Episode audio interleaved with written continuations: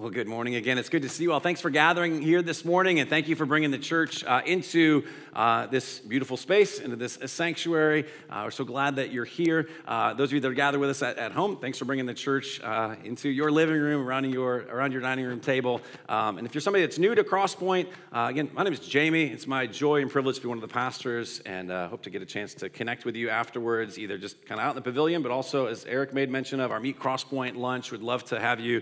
You didn't need to sign up for that. You literally just uh, show up. It'll be in the social hall. So we'd love to connect with you in that way. So this morning, um, I get the joy of uh, helping us continue in our series that we've called Come and See. And it's a journey through the great book of John. And there's this invitation over and over again that we would come and we would, we would see and get to know the real Jesus. And there's an invitation throughout this to just marvel at his grace, to understand who we are in light of all that Christ has done. And so this week we're going to be in a very lengthy uh, text. And so here's what we're going to do a little bit different. Normally I would read the whole text and we'd make our way through it. We're going to kind of take it section by section because uh, last week we were in the first part of John chapter 6, which is the feeding of the 5,000. There's this miracle, this sign that Jesus does. And then he later after that, he, like, he walks on water and he calms the storm and, and all of that. And where we pick up the story now is there's this teaching that Jesus is going to do as the crowds continue to follow him. I mean, it's, it's not decreasing at this point. There's more and more people that want to like get time with Jesus and hear from him and be in his presence. And so we're going to hear what he has to say. So we're going to be in John chapter 6, verses 22 to 71. So that'll take us to the end of the chapter. I would encourage you, if you brought a Bible, you can turn there. Want you to see God's word in front of you. You also can go to cplife.church on your phone. Swipe over, you'll see the second card there. It says message notes, and the text will be there. Anything that I put up on the screen this morning will be there as well. There's space for you to be able to, to take notes. And so I'm going to jump into reading the first section in just a moment. But for doing that, one of the things, um, give you a little insight into maybe what a um, yeah, maybe a couple times a week, like a, an evening in the Hart household looks like. Maybe you can experience this. You're in one of those spots where you're like, I've brought up Netflix on the, the TV, um, and I don't currently have a show, so I feel lost and alone in the world, right? Um, and so you have that, and then you start realizing, like, wow, this is no better than the days of Blockbuster Video, where I just paced the aisles and then just left home empty handed. And you're like, what's Blockbuster? Sorry, I'm old. But anyway, like, so it, you'll have those moments. But one of the things that, that I find, uh, at least temporarily satisfying um, is something that I've always enjoyed. Like when you would go to the movies and you get to watch the trailers, the previews, like sometimes I'd actually enjoy that more than the actual film. Well, on our Apple TV, there is a particular, if you if you have one of those or you'll look, there's a thing that just says trailers. And you can watch all the trailers for all the upcoming movies, whether in theaters or at home or whatever that looks like. And so it's not uncommon for me to be like, I'm gonna binge watch some trailers right now, all right? This is living the life to its full, all right? And so I'll put that on, I'll check out. I think there's like 90% of them are horror films these days, right? So I'm just scared even watching those. But anyway, the other day I happened to put one on, and it's not a musician that I follow. Certainly I'm aware of who he, he is, but there's a musician who has some acclaim, and he's played to sold out stadiums and has had a pretty big worldwide following, even if it's not the style that you may necessarily like. But the, the guy goes by the name Moby, all right? Some of you might be familiar with him. And there's a documentary on his particular life, his musical career, all of that. So I, you know, I fire it up, I click play on the, on the Apple TV, and what begins to happen is there's just scene after scene of him like you know early you kind of see him like in his younger days. Um, he's starting to make music kind of figure out like his style. Then eventually you're seeing like just massive stadiums filled and people just jumping and screaming at his music and just this, this energy this sort of frenetic pace. And while that is happening there's this voiceover, there's this narration that is coming from him. And here's how the opening of the trailer goes. He says this these are the opening words. We think that if we have the right amount of money, the right amount of recognition, we'll find perfect human happiness. But I tried and it didn't work. Here's this man who seemingly has everything possible. He has achieved all of this greatness by the world standards. And yet, the opening to his documentary is like, it didn't work. It's like the book of Ecclesiastes playing out. Like, it's vanity, it's a mist, it's a vapor, it's just gone. You grasp at it, you think you have it for a moment, and then it's gone. And that, if we're honest, even if we haven't had the same amount of worldly success as a world famous rock star, the reality is that plays into your heart and my heart. In fact, I want to talk to us for a moment in this text as it's on the heels of feeding the 5,000. It's in this teaching, Jesus is going to say, I'm the bread of life. It's a question for us to wrestle through. Like, let's talk about hunger pains for a moment. Like, what do you do with your hunger pains? And I'm not talking simply like, hey, maybe breakfast was a little bit disappointing and you're hoping the sermon doesn't go too long so you can get to lunch afterwards, though that may be a good thing, all right? The reality is there is this ache, there's this longing in the human heart that in a documentary by a world famous musician named Moby and anyone else who would be honest with themselves would know I'm looking for some sort of life, meaning, purpose, satisfaction. And even when I get what I think that I want, I don't know that it always satisfies. In fact, if I'm honest with myself, it doesn't. It leaves me wanting. And so, as we wrestle with this hunger pains, all right, that on the one hand we need to see is actually a good gift from the Lord that He's given it to you so that we would actually be drawn to Him. And a question for us, whether you're new to Jesus or somebody that's been walking with Jesus for a long while, is how real is Jesus to you? That's what Jesus is going to help us wrestle through in this text. And so, think of this on this quote for a moment. There's a pastor and author by the name of James Boice, and he wrote this in regards to this text, in regards to what we're about to get into in a moment, in regards to Jesus' statement that I am the bread of life, and about our hunger pains. He says this Is he, that is Jesus, as real to you spiritually as something that you can taste or handle? Is he as much a part of you as that which you eat? And do not think me blasphemous when I say that he must be as real and as useful to you as a hamburger and french fries. I say this because although he is obviously far more real and useful than these, the unfortunate thing is that for many people, he is much less. How is he for you? How is the realness of Jesus? Because if we would put him in a spot of like, man, at the end of the day, what actually I'm pursuing here is nothing more than a hamburger and french fries or career success or relationship, like Jesus isn't as real to you as he is inviting us to understand and experience this morning. So, what I want to do is look at the first few verses. We're going to look at John chapter 6, verses 22 to 34. And what we're going to see here is a group of people, I would say, that have misunderstood. Maybe a way to think about it is they're, they're forgetting the real Jesus, like they've just had encounters with him. Then we're going to look at feasting on Jesus and what ultimately it looks like to follow Jesus, because that's where this text ends. All right, but first, forgetting Jesus, a group of people that are just missing it, sadly. And I wish I could say it was just them, but the truth of the matter is, this is the story of my life. And if we're honest, I think it's the story of all of our lives. So let me read this John chapter 6, 22 to 34. It says this The next day, the crowd that had stayed on the other side of the sea saw there had been only one boat. And they also saw that Jesus had not boarded the boat with his disciples, but that his disciples had gone off alone. Some boats from Tiberias came near the place where they had eaten the bread after the Lord had given thanks. And when the crowd saw that neither Jesus nor his disciples were there, they got into the boats, they went to Capernaum looking for Jesus. And when they found him on the other side of the sea, they said to him, Rabbi, when did you get here? And Jesus answered, Truly I tell you, you are looking for me not because you saw the signs, but because you ate the loaves and were filled. Don't work for the food that perishes, but for the food that lasts for eternal life, which the Son of Man will give you because God the Father has set his seal of approval on him. What can we do to perform the works of God? They asked. And Jesus replied, This is the work of God, that you believe in the one he has sent. What sign then are you going to do so we may see and believe you? They asked. What are you going to perform? Can we just pause for a moment there? What sign are they going to do? What sign is Jesus going to do? They're asking. It's like, hey, he just fed 5,000 men, which means there's probably 15,000 people plus that he just fed. He just walked on water, all of those things. Like, how in the world could they ask for another sign? It's like, did you completely miss that? Did you completely blank as a short term memory? Like, what in the world is happening? And I can critique them, and yet the reality is, I forget over and over and over again God provided. God cared. God came through. God saw me through this. God has been with me. He has never abandoned me. And yet, this new circumstance comes up, this new challenge, this new thing. And suddenly it's like, what are you going to do, God? What sign are you going to perform? As if He can't be trusted. And so, again, we see the forgetting of Jesus, forgetting who He actually is. They say, Our ancestors ate the manna in the wilderness, just as it is written, He gave them bread from heaven to eat. And Jesus said to them, Truly I tell you, Moses didn't give you the bread from heaven, but my Father gives you the true bread from heaven. For the bread of God is the one who comes down from heaven and gives life to the world.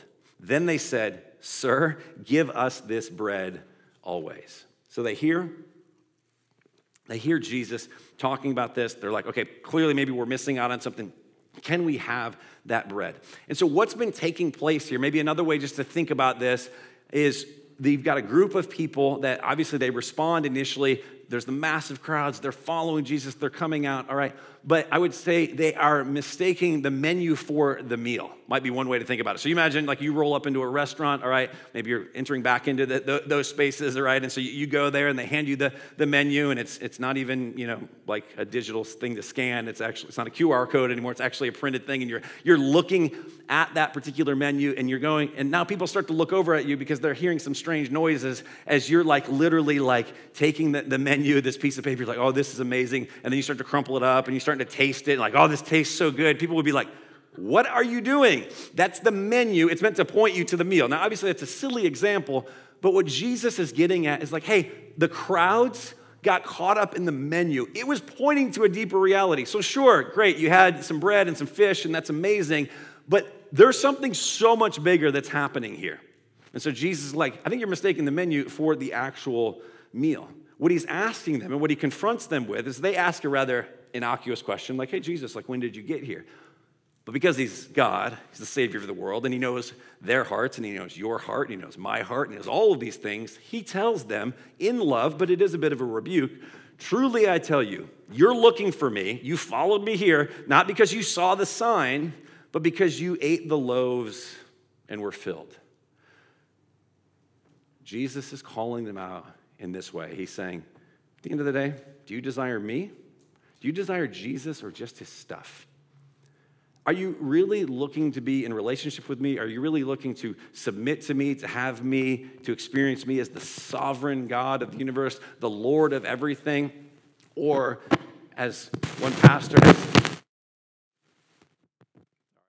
Um, anything for me to try? Um,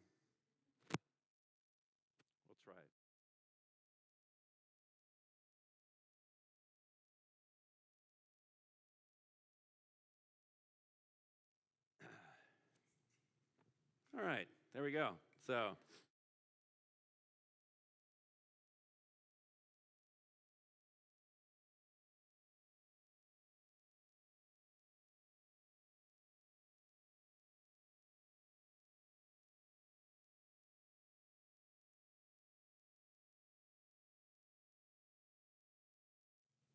Seem to be working. All right, there we go.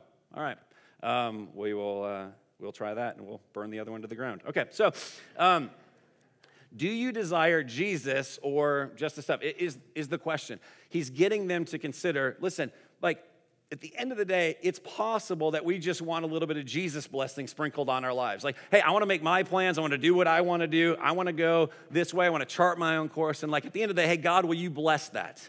As one pastor and author said, like, we want the kingdom without the king. Like, we want all the benefits of Jesus' kingdom, but we want to be on the throne. We don't want to be submitted to him. We just want him to bless us and to give us more stuff. And Jesus loves us too much to allow that to actually happen. And so he's calling them out and he's like, You got your bellies filled for a moment. That's why you're here. That's why the big crowd. But there's something far more significant that's actually happening. And so he's calling out. Now, the reality is, this desire for more stuff, all right, to just what would be the modern day equivalent of just having our bellies filled, it is so pervasive. I was doing some research this past week because about 11 years ago, we did a series early on in the life of our church uh, through different portions of the book of John. And so I actually preached part of this chapter years ago. And one of the things that I came across was in around 2010, scholars would say on average, you and I are sort of bombarded with about 3,000 advertisements per day. Constant messages that would be coming through saying, you need this, add this, you've got that, you need the latest and greatest version of whatever. Today, conservative estimates are in the 10 to 12,000 advertisements per day that you're bombarded with. Like there's so many things that are taking place saying you need more of what you already have, just a slightly new version, and they're not bad things in and of themselves, but they're promising something that will bring life and fulfillment, but they under deliver. They overpromise and they under deliver. And it's a massive thing. And this is just what we're up against. It's part of the importance of gathering on a Sunday morning is it's at least an hour where we can come in together communally and be reminded of what the true story is. That your life is not comprised of all the things that you and I accumulate or the things that we would consume. Google alone in 2020, if you're like, oh, was it a bad year for Google? $146 billion in ad revenue. So slightly more than your salary, probably, right? Like, that's the reality. All right, so there is this machine that is behind. That's not it's all bad necessarily. Don't hear me say that. But let's just know there's this constant, like you and I need more of what we already have in order to be happy. Like that's the message. And Jesus says this 10,000. Like you're getting bombarded with the message every day. Don't work for the food that perishes because it will perish the things of this world, it is fleeting. It's Moby saying, I got it all, and it didn't actually work. Like, what in the world is happening here? C.S. Lewis, in his masterful way of communicating this, says this in Mere Christianity Most people, if they have really learned to look into their own hearts, would know that they do not want, that they do want and want acutely something that cannot be had in this world there are all sorts of things in this world that offer to give it to you, but they never quite keep their promise. The longings which arise in us when we first fall in love, or first think of some foreign country, or first take up some subject that excites us, are longings which no marriage, no travel, no learning can really satisfy. Now, Lewis anticipates that some of us might be, yeah, but you probably had bad experiences, all those. And this is what he says I'm not now speaking of what would ordinarily be called unsuccessful marriages or holidays or learned careers. I'm actually speaking of the best possible ones. There was something we have grasped at in that first moment of longing, which just fades away in the reality. And I think everyone knows what I mean. The wife may be a good wife, and the hotels and scenery may have been excellent, and chemistry may be a very interesting job, but something has evaded us.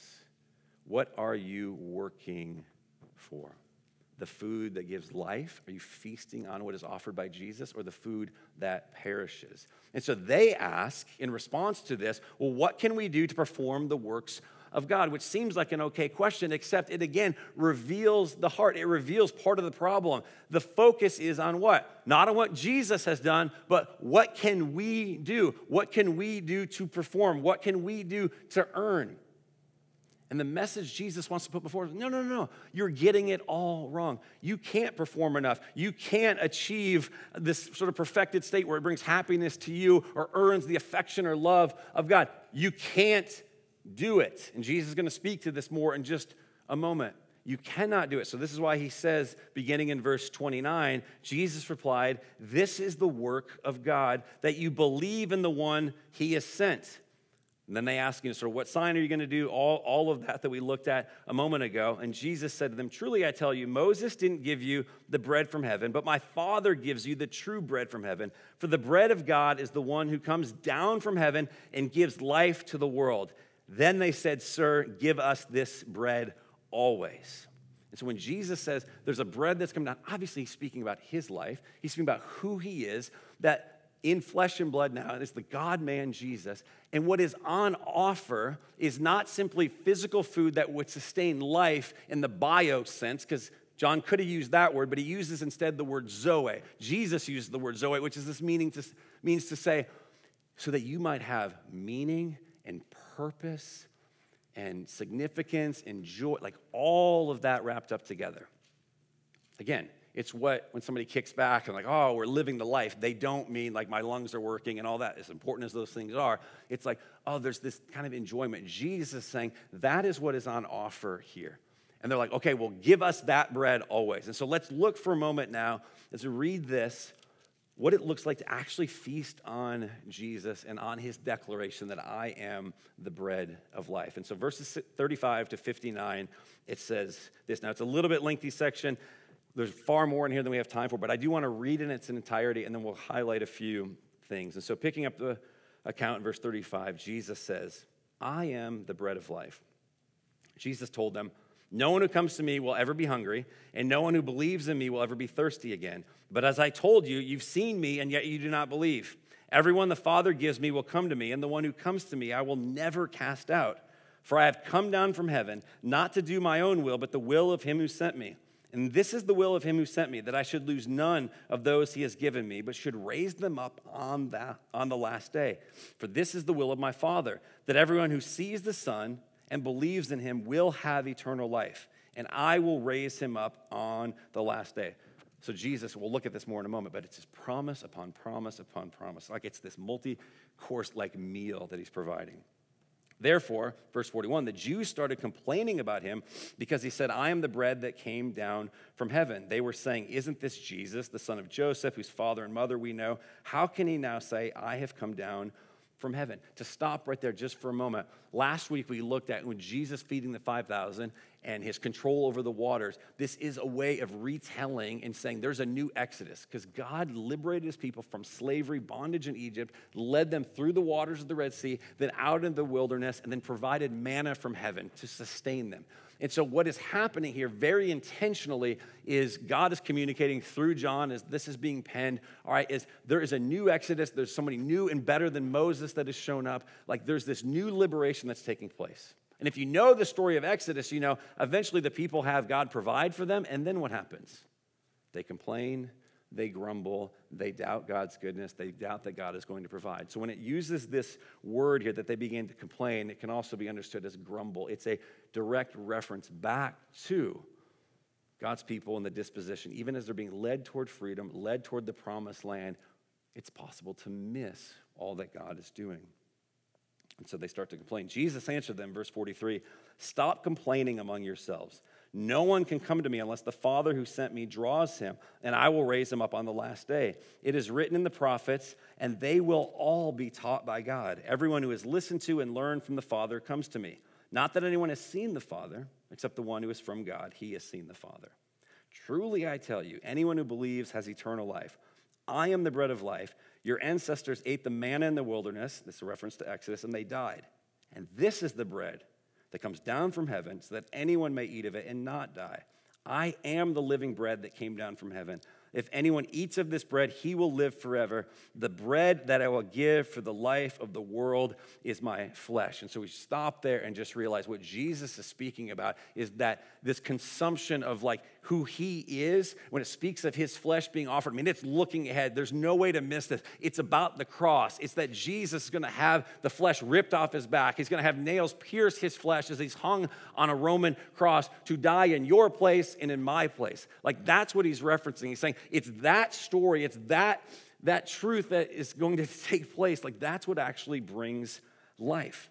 It says at this, the Jews argued among themselves, and they ask a very logical question, all right, because back then, as today, cannibalism is sort of frowned upon, all right? So they say, How can this man give us his flesh to eat? I mean, it can be a little bit confusing, the language. But Jesus seemingly just sort of doubles down. He's like, Jesus said to them, Truly I tell you, unless you eat the flesh of the Son of Man and drink his blood, you do not have life in yourselves. The one who eats my flesh and drink my, drinks my blood has eternal life, and I will raise him up on the last day, because my flesh is true food, and my blood is true drink. The one who eats my flesh and drinks my blood remains in me, and I in him. Just as the living Father sent me, and I live because of the Father, so the one who feeds on me will live because of me. And this is the bread that came down from heaven. It is not like the manna your ancestors ate, and they died. The one who eats this bread will live forever. And he said these things while teaching in the synagogue in Capernaum. And so, again, Jesus starts out kind of to bookend it. I'm the bread of life, verse 35. All right? And then he says these words. Here's a summary. Truly I tell you, unless you eat the flesh of the Son of Man and drink his blood, you do not have life in yourselves. Now, Jesus is obviously communicating there's this invitation to trust in him and his finished work and what he ultimately is going to do on the cross and how he's going to conquer Satan, sin, and death by rising again. Like that's that's what ultimately is on offer here is being talked about. Okay? And so this sort of like, is it real flesh and blood? That they'd be missing the point. The call is, will we submit to Jesus? And so I want to explore for a few moments. There's a ton, I think, different ways we could look at this. And there's a lot going on in here. And even the things I'm going to bring up easily would spill into like hours and hours of more conversation. But just let me highlight a few things. Maybe think about it this way what this feasting that Jesus is inviting us into, what does that actually provide? And I think there's some really powerful words that Jesus gives here. And the first is back in you know, the end of verse 35 when we feast on Jesus, when we find our identity in Him and not in consuming all the perishable things of this world, it actually brings contentment. We think more of what we already have brings contentment. And Jesus says this No one who comes to me will ever be hungry, and no one who believes in me will ever be thirsty again. Now, I know if I just think practically sometimes, just, just think about actual physical hunger, there's times that like I'm you know, I've crossed over. Like it's not even hangry anymore. More, it's just full on angry, right? Um, and it's just, and what could really solve it? Very basically, it would be like get my backside up out of the chair and go to the kitchen, all right, and not just stand there and be like, we got nothing to eat. Though that's common for me to do, right? Um, to go and to actually like take in some healthy, like nutritious things and actually feed my body. And it'd be amazing to see how my countenance and disposition changes very, relatively, very quickly, right? Um, it's why my wife oftentimes is like, you need a snack, right? Like, you need Jesus and a snack. And so I'm going to get you, right? And so um, that's just true on a physical level. As we look at this and we're like, oh, Jesus doesn't always satisfy, I would put before you, Jesus isn't the problem. The problem is I refuse to take what is on offer. Like there's, I have his word and I have God's people and I can commune with him in prayer and all of, all of these things. And yet it's like me sitting in my chair, unwilling to actually get up and engage. And Jesus saying, when you actually engage with me, like that's when contentment begins to come. It's not just to sit back and say, well, I feel kind of miserable. Well, the reality is, like, we're invited to actively trust Him and to engage all of that. And then with that, Jesus says, we look at verse 37, there's contentment is spoken of, but also there's words of comfort. He says, Everyone the Father gives me will come to me, and the one who comes to me, I will never cast out. There is an assurance here an assurance of your salvation that Jesus will lose none of those that the Father has given to him. Like, you can't do it. You can't outrun the grace of God. I'm not saying you're always going to have this perfect fellowship with him because there is real sin and real rebellion and all that. But know this that everyone who's been given to Jesus by the Father, Jesus is batting a thousand, right? Like, Jesus does not miss. Jesus never strikes out. Jesus is the one who ultimately gets everybody where they're supposed to be. Like, that's the storyline. And so if we live sometimes with this, maybe, maybe you've been brought up in an environment and then you're like, oh, like, I don't know if I have assurance. I don't know if I've done enough. You're operating from that mindset that it's about like, what good works are you to do? It doesn't matter what you do as far as earning the affection of God. You can't do it. It's why Jesus says over and over again, it's like, it's the ones the Father has given to me, and then I will raise them all up. I will never lose any. That's the assurance. And just as an aside, if you're like wondering, like, oh, I, I don't know, maybe I haven't felt disconnected to God lately, you're doubting some of your assurance, you're longing for more, let that be proof that you actually do belong to Him. Like that desire, you don't have that desire unless God gave you that desire. Those thoughts are not even going to be present for people that do not know the Lord. And so there's this confidence He's wanting to speak to, this security, this comfort. He has got you. And so there's contentment, there's comfort. And then I think in here, there is a challenge for sure. And this is the one I think we could spend hours and hours on. But I want you to know this, what I'm about to read, was not given so that Christians could argue, all right, or that we could have a bunch of like angry theologians or first year Bible college students or anything like that. Like what Jesus is communicating here, there's a challenge, but if we get beneath the surface a bit, it rolls back into comfort it rolls back into just this care and the love of God. And so part of the challenge, look at this in verse 44. It was there in verse 37. It's throughout this, but here's just one reference. No one can come to me unless the Father who sent me draws him, and I will raise him up on the last day. No one can come to me unless the Father who sent me draws him. So as Jesus speaks about feasting on him, experiencing salvation, experiencing life, he's saying there's this work of drawing, of wooing, of God as the active agent, of God of doing this work, that these folks that have been given to Jesus. So if you're here as a Christian this morning, this is what has taken place. The Father has given you to Jesus, all right? No one can come to me unless the Father who sent me draws him. Like you've been drawn by God and you're going to be raised up by Jesus on the last day. The active agent in all of this is not you, the pressure is off. That's why this is comfort, even though it is a challenge to us because we immediately go like, okay, well, what about my free will and what about my belief and what about those things? And it's not that you don't have free will, but what Jesus is communicating is this like, you don't choose God on your own. You don't have that desire. All right, the scriptures tell us over and over again we're dead in our sin and our trespasses. I've never known a dead person to make good decisions, to make any decisions. Like, you're just spiritually dead, bankrupt, unless God gives you a new heart. You're like, okay, well, I have faith. Yes, but even Ephesians 2 will tell us, but that faith is a gift from the Lord. And again, this is not given to be contentious, but rather, I hope you see the comfort. I, I hope this, we embrace this more, not to have theology to beat people over the head with. Like, I don't know how beautiful truths like this get turned into like weapons sometimes for people to argue and be angry about and all that. Like, there's a beauty and a truth here that's being communicated. Because Jesus, in essence, what he is saying here is this you're not chosen because you believe, you believe because you've been chosen by God. And so rest in that. Sure, does that raise questions? Well, what about the people that don't believe and all that? Jesus, over and over again, he's not saying those questions are insignificant, but he's saying, what about you? Like, forget for a moment, right? Like, Peter le- learns how, like, the end of his life is going to go, and he's like, what about John? And Jesus is like, I'm just talking to you. So, for a moment, just pay attention to this. If you're here as a follower of Christ, understand, like, this is what God has done. It's not because you believe that somehow you're chosen, but rather, like, you have actually believed because God is the one who has been at work. And so, with this, there's some beautiful implications.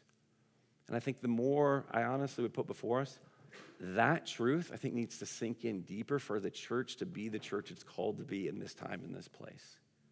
Because, for one, it gives us an incredible security, which we've already talked about. But at the end of the day, it's not about me and my efforts. In a sermon I read this week, it's probably 25 years ago or, so, this, this particular sermon from Tim Keller. Listen to how he talks about security and kind of how, what it leads to. He says this If I'm chosen because I believe, that means I'm a Christian because I'm a little better, I'm a little wiser, I'm a little humbler. There's something in me that's better. What that means is there's something in me that brought the grace of God into my life. That if I lose that, it's like I lose it all. But if it's not, I'm chosen because I believe, but rather I believe because I'm chosen, then that means the love of Christ has come into my life unconditionally. Unconditionally. Everything in this world is conditional. Like, I need the unconditional love of God. I am desperate for the grace of God. And what this should stir in us is an affection for God. Thank you for rescuing me. Thank you that, listen, because at the end of the day, my best deeds, my best efforts are nothing but filthy rags, the scripture says. Like, I cannot offer this up to God and say, you should accept me. It's the finished work of Jesus. It's His blood shed on the cross. It's His broken body. It's His holiness and purity and all of that being given to us in this great exchange. And so, what this leads to, and if you're somebody that's been around church and theology, you'll know like this gets talked about as election or predestination, or sometimes it gets talked about as Calvinism and all, all that. And you might have all sorts of associations with that. What I want to put before you, though, rightly understood, should lead to so much humility. And don't you think our world is in need, and our church, like in more and more humility? Because it says, I can't do it. I'm not a follower of Christ because I'm awesome and I got it figured out and I can look down my nose anybody. No, what it tells me is I was dead, I was the worst, I was unwise, I was a fool, and God chose to work through me. Like there's no room for arrogance. And so sort of this like, oh, I believe this and it puffs you up, you've completely missed it. It should draw us to worship. It should draw us to this humble disposition. That's why Paul would write to the church in Corinth in 1 Corinthians chapter 1. He'd say this Brothers and sisters, consider your calling. Not many were wise from a human perspective, not many powerful, not many of noble birth. Instead, God has chosen what is foolish in the world to shame the wise. And God has chosen what is weak in the world to shame the strong. And God has chosen what is insignificant and despised in the world, what is viewed as nothing to bring to nothing, what is viewed as something, so that no one may boast in his presence. What's he driving at? You've got no business being anything but humble. As it's God's work through and through. And then the beautiful thing that happens, I contend, and this is why I think this is actually a needed truth in our time, is when we have a disposition of just understanding how radical God's grace is, how we've been rescued, how we've been saved, that it's not up to us, it's not because we're intellectually superior and figured this out, when you and I operate from a place of humility, it's then that community can actually get birthed. We long for relationships, don't we? I mean, that's what's been such a struggle so much over the, the past, you know, 12, 15 months, however long, long it's been, is isolation and all, all of this. We are created in the image of God. We are created to be in community. But what will kill community is pride and ego. And for us to understand, I've been saved by the grace of God to have that challenge us will become then a sweetness and a comfort because community will begin to flow when we realize, hey, we're just a community of people that were broken and beat down and weak and vulnerable. We are beggars that have simply found bread in Jesus and we're inviting other people.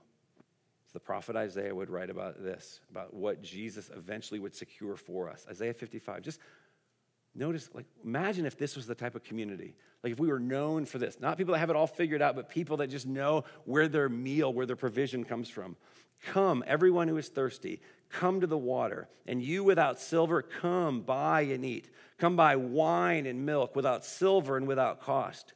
Why do you spend silver on what is not food and your wages on what does not satisfy? Listen carefully to, carefully to me and eat what is good, and you will enjoy the choicest of foods. The prophet Isaiah is talking about a community of people that have come together who are too poor to buy milk or wine or food or anything. And when you're in that place and you recognize that that's your spiritual condition, it begins to foster. There's this humility, there's this community, there's this security, because at the end of the day, it's not about you and it's not about me, but it's about God. And so we'll end with this than this invitation because these are, all of this, they're hard words. And so when we look at verses 60 to 71, look at the response. Imagine this Jesus has gone out and the crowds are following him, and we're thousands upon thousands of people. And at the end of this, those that are going to be standing around, apparently, according to this passage, it went from thousands to 12. It's the worst church growth strategy ever. And yet, Jesus is saying, I don't need the crowds. I don't need the thousands. I don't need the people showing up thinking that, ooh, like what, what new thing and getting after the food that perishes. He's looking for people, regardless of the size, he's looking for a group of people that are so dialed into their need that they wouldn't go anywhere else but be with Jesus. So let's look at this, verses 60 to 71. Therefore, when many of his disciples heard this, when it says disciples, it's not just referring to the 12, this is literally the crowd. They said, This teaching is hard. Who can accept it? And Jesus, knowing in himself that his disciples were complaining about this, asked them, Does this offend you? Then what if you were to observe the Son of Man ascending to where he was before? It's kind of like, this offends you. Wait till you, you know, like, if you really understood where I came from. Anyway, the Spirit is the one who gives life. The flesh doesn't help at all. The words that I have spoken to you are spirit and are life. But there are some among you who don't believe. For Jesus knew from the beginning those who did not believe and the one who would betray him. He said, This is why I told you that no one can come to me unless it is granted to him by the Father. Verse 66 From that moment, many of his disciples turned back and no longer accompanied, accompanied him. So Jesus said to the twelve, You don't want to go away too, do you? And Simon Peter answered, Lord, to whom will we go? You have the words of eternal life. We have come to believe and know that you are the Holy One of God. And Jesus replied to them, Didn't I choose you, the twelve? yet one of you is a devil. He was referring to Judas, Simon Iscariot's son, one of the twelve, because he was going to betray him. Jesus asked this question You don't want to go away, too, do you? And let that be a question as we close here, not just to the 12, but to us. Where are you going for life? The food that perishes? Or to the food that brings Zoe, that brings true life, to Jesus as the bread of life? And then hear Peter's words. And Peter's not a perfect man. He gets it right here, right? He gets it right some of the times. But he also denies Jesus. He also has Jesus say at one point, like, get behind me, Satan, as he's talking to, to Peter. It's kind of a bad day if Jesus says that to you, right? Like, that, all of that. This is Peter's story. But here, he answered, Lord, to whom will we go? You have the words of eternal Zoe, eternal life. You're the one that provides that. And so, church, as we prepare our hearts for communion, I'm so glad we get an opportunity to do this. And we do it every week. But again, it's just what a good reminder that it's the broken body and the shed blood of Jesus that brings life. And so, will you feast on the broken bread of life? Will you know that Jesus' body was broken so that you and I could find the wholeness, the completion, to have true life, to have true satisfaction? That we don't have to give our time and energy and effort to trying to perform because we won't be able to perform. And then that'll lead to pretending, and that's exhausting and it doesn't satisfy. But Jesus says, I know you. I know all your brokenness. I know all your mess ups. I know all your shame. I know everything. I want to be in relationship with you. So I'm going to pray for us. And if you're a follower of Christ, we invite you when you're ready to come up and grab the elements on either side of the stage. If you're a follower of Christ and you're gathered with us, joining online, you can get elements together. It's a meal for those that understand they're in need of the grace of God. And so come up and get it. And after the worship team leads us on this next song, I'll come back up and we will partake together. And we will remember the broken body and the shed blood of Jesus. And we will allow this, this gift that God has given us, a means of his So let me pray for us. Father in heaven, thank you for your word that challenges us, but also brings great comfort. Thank you that in your mercy and your grace, that you would work in such a way that you would choose us, that you would give us life, that you would give us faith, that you would extend your grace to us. We are undeserving. And Jesus, we thank you that you willingly, out of obedience to the Father, you lived a sinless life that we should have lived. You died a death that we deserve. And you were punished in our place. And we are so thankful that you did away with our sin and death problem by rising again three days later. And so, God, as we worship you now through song and through this meal that you've given to us, may we be reminded afresh of your grace. May you get your glory. And we, may we experience as your people just a deep and abiding joy that we might come to know this Zoe life. We pray these things in Jesus' name. Amen.